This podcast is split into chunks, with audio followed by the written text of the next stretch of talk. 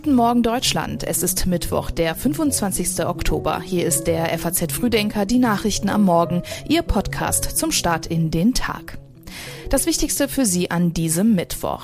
Wir blicken auf das geplante Asylbewerbergesetz, über das heute abgestimmt wird, versuchen zu verstehen, was bei der Havarie in der deutschen Bucht passiert ist und widmen uns der prominentesten Trennung in diesem Herbst. Dazu gleich mehr, hier noch die wichtigsten Meldungen aus der Nacht.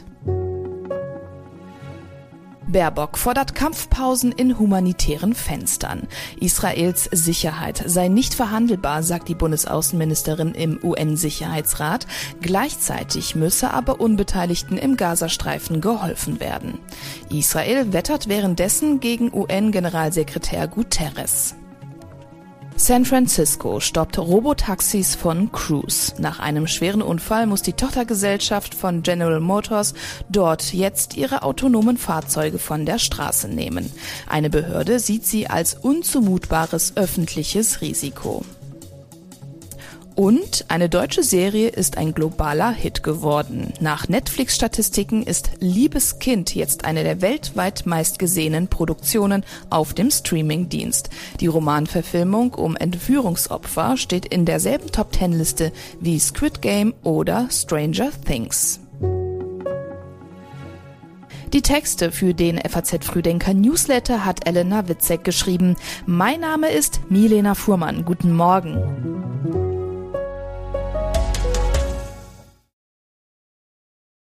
In Berlin wird heute über den neuen Gesetzesentwurf zur Abschiebungen für abgelehnte Asylbewerber abgestimmt. Die Pläne dazu hat Bundesinnenministerin Nancy Faeser schon vor zwei Wochen vorgestellt. Da stand aber noch die Abstimmung innerhalb der Regierung aus. In dem Entwurf wurde angekündigt, die Höchstdauer des Ausreisegewahrsams von zehn auf achtundzwanzig Tage zu verlängern, damit die Behörden mehr Zeit haben, eine Abschiebung zu organisieren. Zweifel gibt es von Pro Asyl. Die Flüchtlingsorganisation befürchtet, dass die Abschiebungen brutaler werden könnten. Eine Entlastung der Kommunen werde es nicht geben, heißt es weiter. Und auch Experten fragen sich, ob das neue Gesetz ausreichend Wirkung hat und diskutieren über Pläne, die möglicherweise nachhaltiger wären, wie zum Beispiel Migrationspartnerschaften. Faeser zufolge ist die Zahl der Rückführungen in diesem Jahr schon deutlich höher als im gleichen Zeitraum letztes Jahr. Und die Polizei soll künftig zum Beispiel auch in Gemeinschaftsunterkünfte kommen können, wenn sicher ist, dass sie die Gesuchten dort antreffen werden. Die neuen Regeln sollen noch in dieser Woche im Kabinett beschlossen werden. Frankreichs Präsident Macron ist heute den zweiten und letzten Tag in Israel zu Besuch.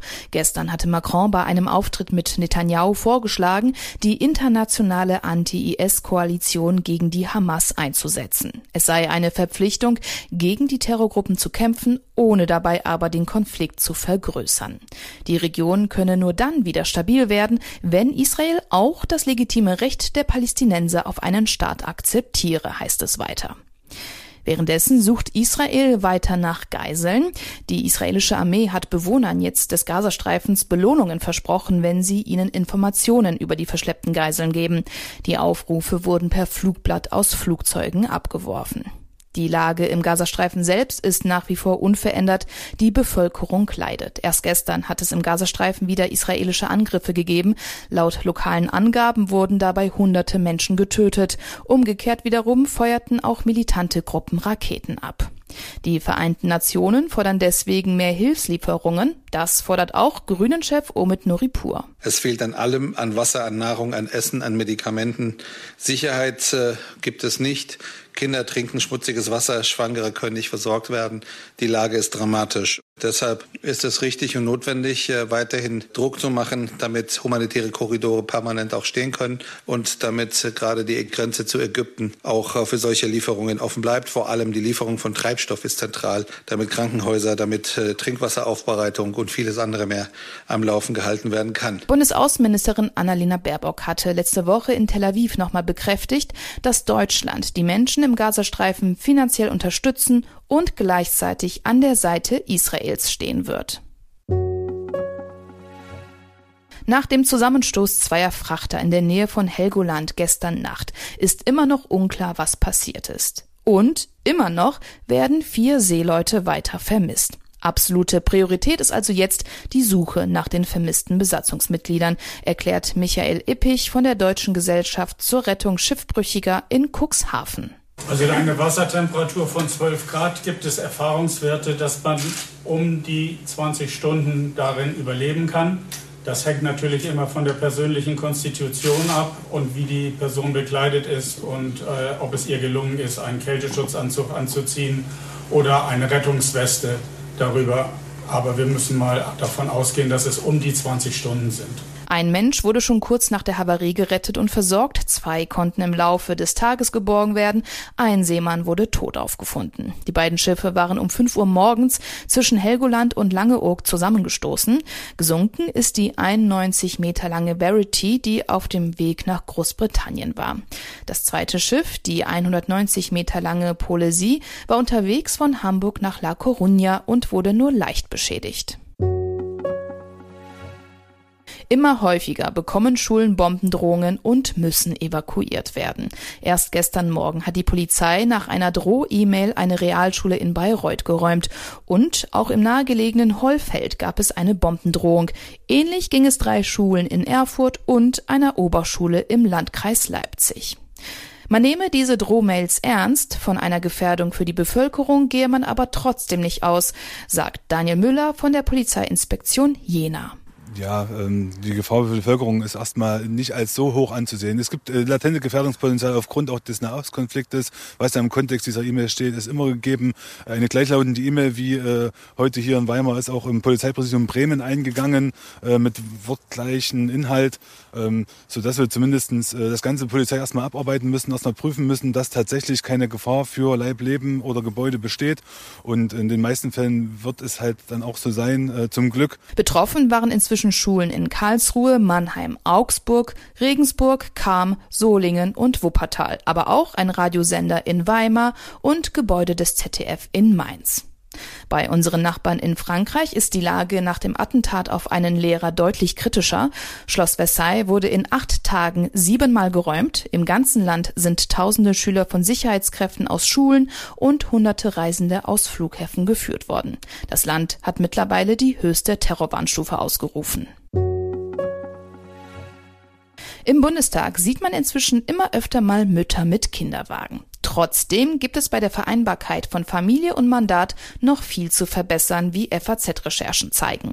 So sagte zum Beispiel Bundesfamilienministerin Lisa Paus, dass jemand Elternschaft und die Arbeit als Abgeordneter vereinbart, müsse erwünscht sein, nicht nur geduldet. Sie fordert, namentliche Abstimmungen zum Beispiel in Blöcken abzuhalten und die Möglichkeit, an Ausschüssen auch digital teilzunehmen. Auch andere Parlamentarierinnen haben uns erzählt, dass für Abgeordnete mit Kindern deutlich mehr getan werden müsse. Die F D P-Abgeordnete Nicole Bauer zum Beispiel verlangt einen Wechsel weg von einer Anwesenheitskultur hin zu einer Ergebniskultur. Und sie fordert, dass Babys auch mal spontan mit ins Plenum gebracht werden dürfen. Der Vizevorsitzende der F D P, Wolfgang Kubicki, der auch Vizepräsident des Bundestags ist, hält von dieser Idee nicht besonders viel. Der Bundestag sei kein Ort für Kinder, so Kubicki. Mehr zu diesem Thema gibt es in der Reportage von unserer Berlin-Korrespondentin Friederike Haupt. Sie fand ihn schön wie die Sonne, jetzt offensichtlich nicht mehr. Die Rede ist von Italiens Ministerpräsidentin Giorgia Meloni. Die hat sich nämlich jetzt von ihrem Lebenspartner, dem Journalisten Andrea Giambruno, getrennt. Da es sich hierbei ja nicht um ein Society-Newsletter handelt, nur kurz zu den Umständen. Italiens First Man Giambruno, der seit zweitausendneun eine Nachrichtensendung moderiert, hatte in ein Mikrofon, das versehentlich offen war, eine neue Kollegin nach einem Dreier gefragt und weibliche Gäste seiner Sendung angegraben. Übrigens war das auch nicht das erste Mal, dass sich Giambruno misogyn geäußert hat. Kritisiert wurde zuletzt auch noch ein Kommentar von ihm, der durchblicken ließ, dass sich junge Frauen abends auf der Straße nicht wundern müssten, wenn der Wolf käme. Das war's, dachte sich jetzt wohl die Ministerpräsidentin Meloni und trennte sich einen Tag später mit der Begründung, ein bestimmtes männliches Verhalten sei nicht mehr akzeptabel. Auf der anderen Seite ist es sie, die auf politischer Bühne gerne die traditionelle Familie verteidigt, die sie im Übrigen mit Giambruno auch nicht hatte, denn miteinander verheiratet waren die beiden nicht. In Italien wird dieses Ereignis deswegen als Zäsur wahrgenommen. Man fragt sich, was soll das für eine Regierung sein, die sich zu Hause alles erlaubt, aber Homosexuellen und Transpersonen keine Rechte zugesteht. Und auch das ist heute Thema im geschriebenen F A Z-Frühdenker-Newsletter. Asterix-Freunde dürfen sich freuen, denn morgen erscheint ein neuer Comicband. Viel darf man natürlich im Vorfeld nicht verraten, nur so viel. Ins Dorf der Gallier kommt ein gelockter Weltverbesserer, der seine Lehre vom positiven Denken und gesundem Essen verbreitet. Was sich erstmal gut anhört, führt zu übertriebener Friedfertigkeit, einem Überangebot von Wildschweinen, ein Mitglied der Dorfgemeinschaft verschwindet, Majestix stürzt in eine tiefe Krise und die Lehren des Charmeurs erweisen sich immer mehr als leere Worte. Diesen und weitere Artikel aus dem heutigen Frühdenker finden Sie online auf f a z punkt net. Das war es auch schon von uns. Die nächste Ausgabe des F A Z-Frühdenkers gibt es morgen wieder ab sechs Uhr. Sagen Sie das gerne weiter. Haben Sie einen schönen Tag und bis bald.